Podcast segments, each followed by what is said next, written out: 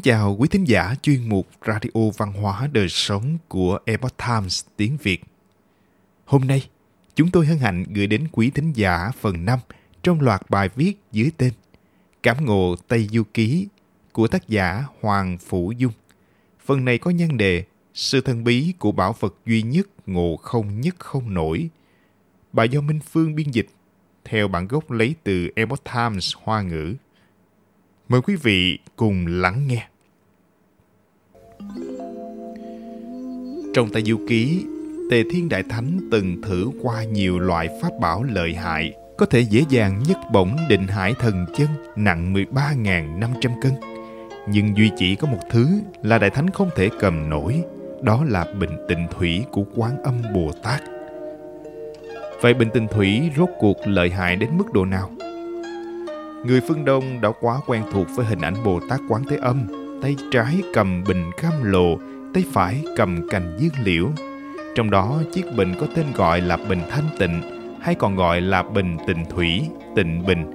Còn cành dương liễu dùng để vẩy nước cam lồ tưới mát cho chúng sinh, xua đuổi ác nghiệp.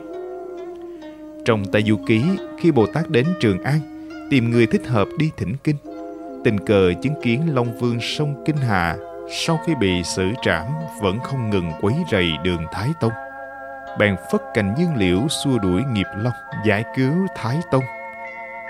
Trong cố sự hái trộm nhân sâm quả, Tô Ngộ Không đã ra tay đạp đổ cây nhân sâm ngàn năm trong ngũ trang quán. Nhờ nước cam lồ trong bình tịnh thủy của Bồ Tát, cây tiên mới được cứu sống. Trong cố sự Hồng Hài Nhi, nước cam lồ trong tịnh bình lại một lần nữa giải cứu thầy trò đường tăng. Dập tắt ngọn lửa tam mùi chân hỏa và thu phục hồng hài nhi. Từ những câu chuyện trên, có thể thấy bình tịnh thủy của bồ tát thật sự có thần thông vô tỷ nước cam lồ trong tịnh bình có thể cải tử hoàn sinh cây tiên.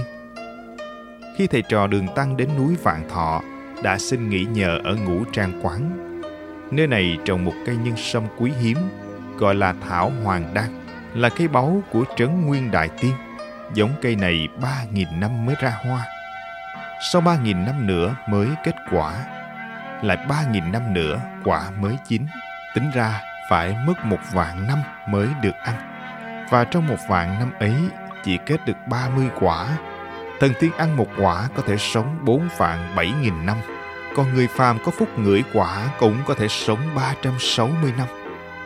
Nhưng cây nhân sâm quý hiếm ấy đã bị ngộ không ra tay đạp đổ. Khi hay tin cây quý bị đánh đổ, Trấn Nguyên Đại Tiên đã vô cùng tức giận, liền sai người bắt giữ bốn thầy trò đường tăng.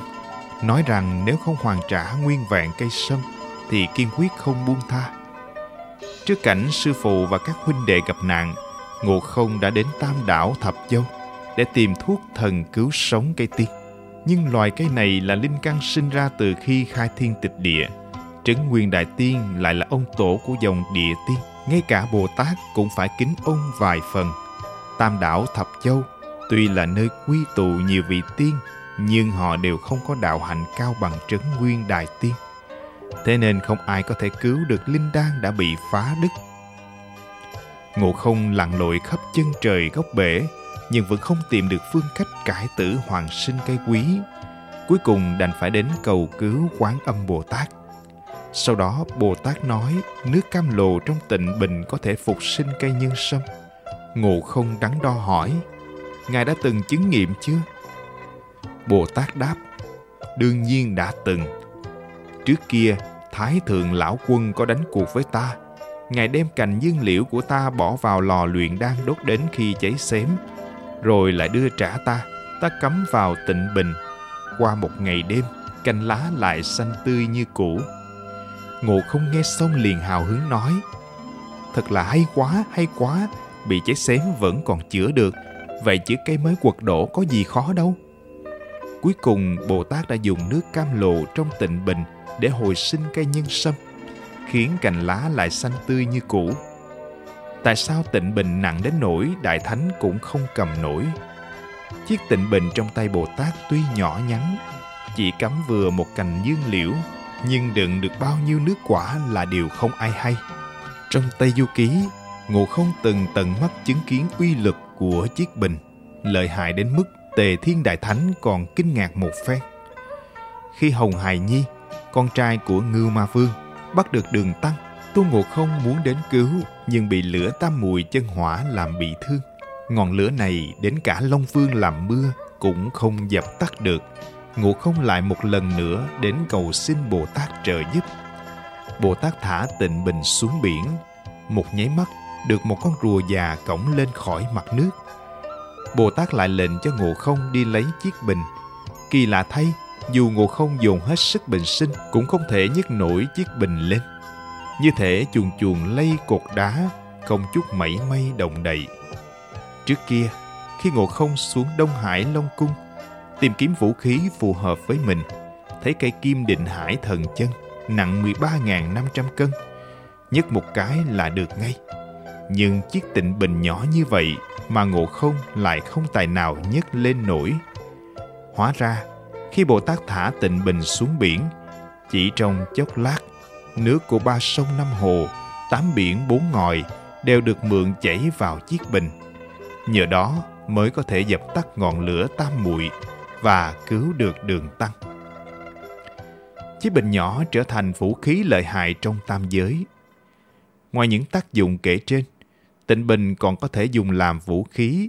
Đó là khi ngộ không đại náo thiên cung, Bồ Tát đã tiến cử nhị lang thần đi bắt hầu vương.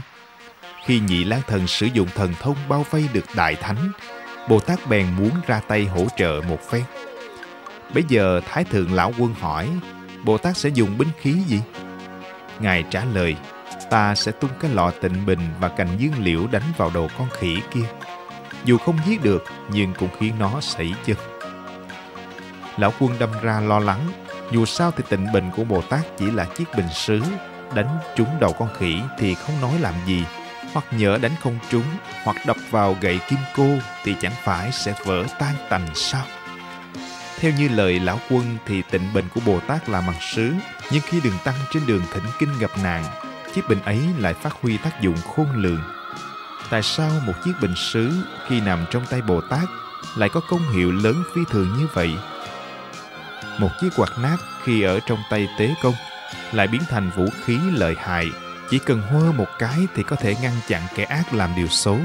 Một cành liễu bình thường khi trong tay Bồ Tát chỉ cần phất nhẹ một cái liền có thể chữa bách bệnh, xua đuổi nghiệp long. Những vật dụng bình thường lại khởi tác dụng phi thường như vậy là do người sử dụng có đạo hạnh vô cùng cao thâm. Bởi vì ở cảnh giới của Bồ Tát, dù Ngài dùng pháp khí nào thì pháp khí ấy cũng sẽ được trang bị pháp lực ở cảnh giới Bồ Tát. Tương tự như thế, là hắn cũng dùng vật dụng gì thì đều khởi tác dụng ở tầng thứ La Hán. Còn ở cảnh giới của Phật, dù Phật Đà chỉ dùng một chiếc bát xin cơm tầm thường, nhưng những gì thể hiện ra chính là pháp lực của cảnh giới Phật. Đây là lý do tại sao pháp khí của tiên gia lại hết sức thần kỳ và lợi hại như vậy. Kính mời quý thính giả đón nghe tiếp phần 6 Khốn khổ 500 năm Bài học giáo huấn từ ngộ không Quý thính giả thân mến, chuyên mục Radio Văn hóa Đời Sống của Epoch Times tiếng Việt đến đây là hết. Để đọc các bài viết khác của chúng tôi, quý vị có thể truy cập vào trang web epochtimesviet.com.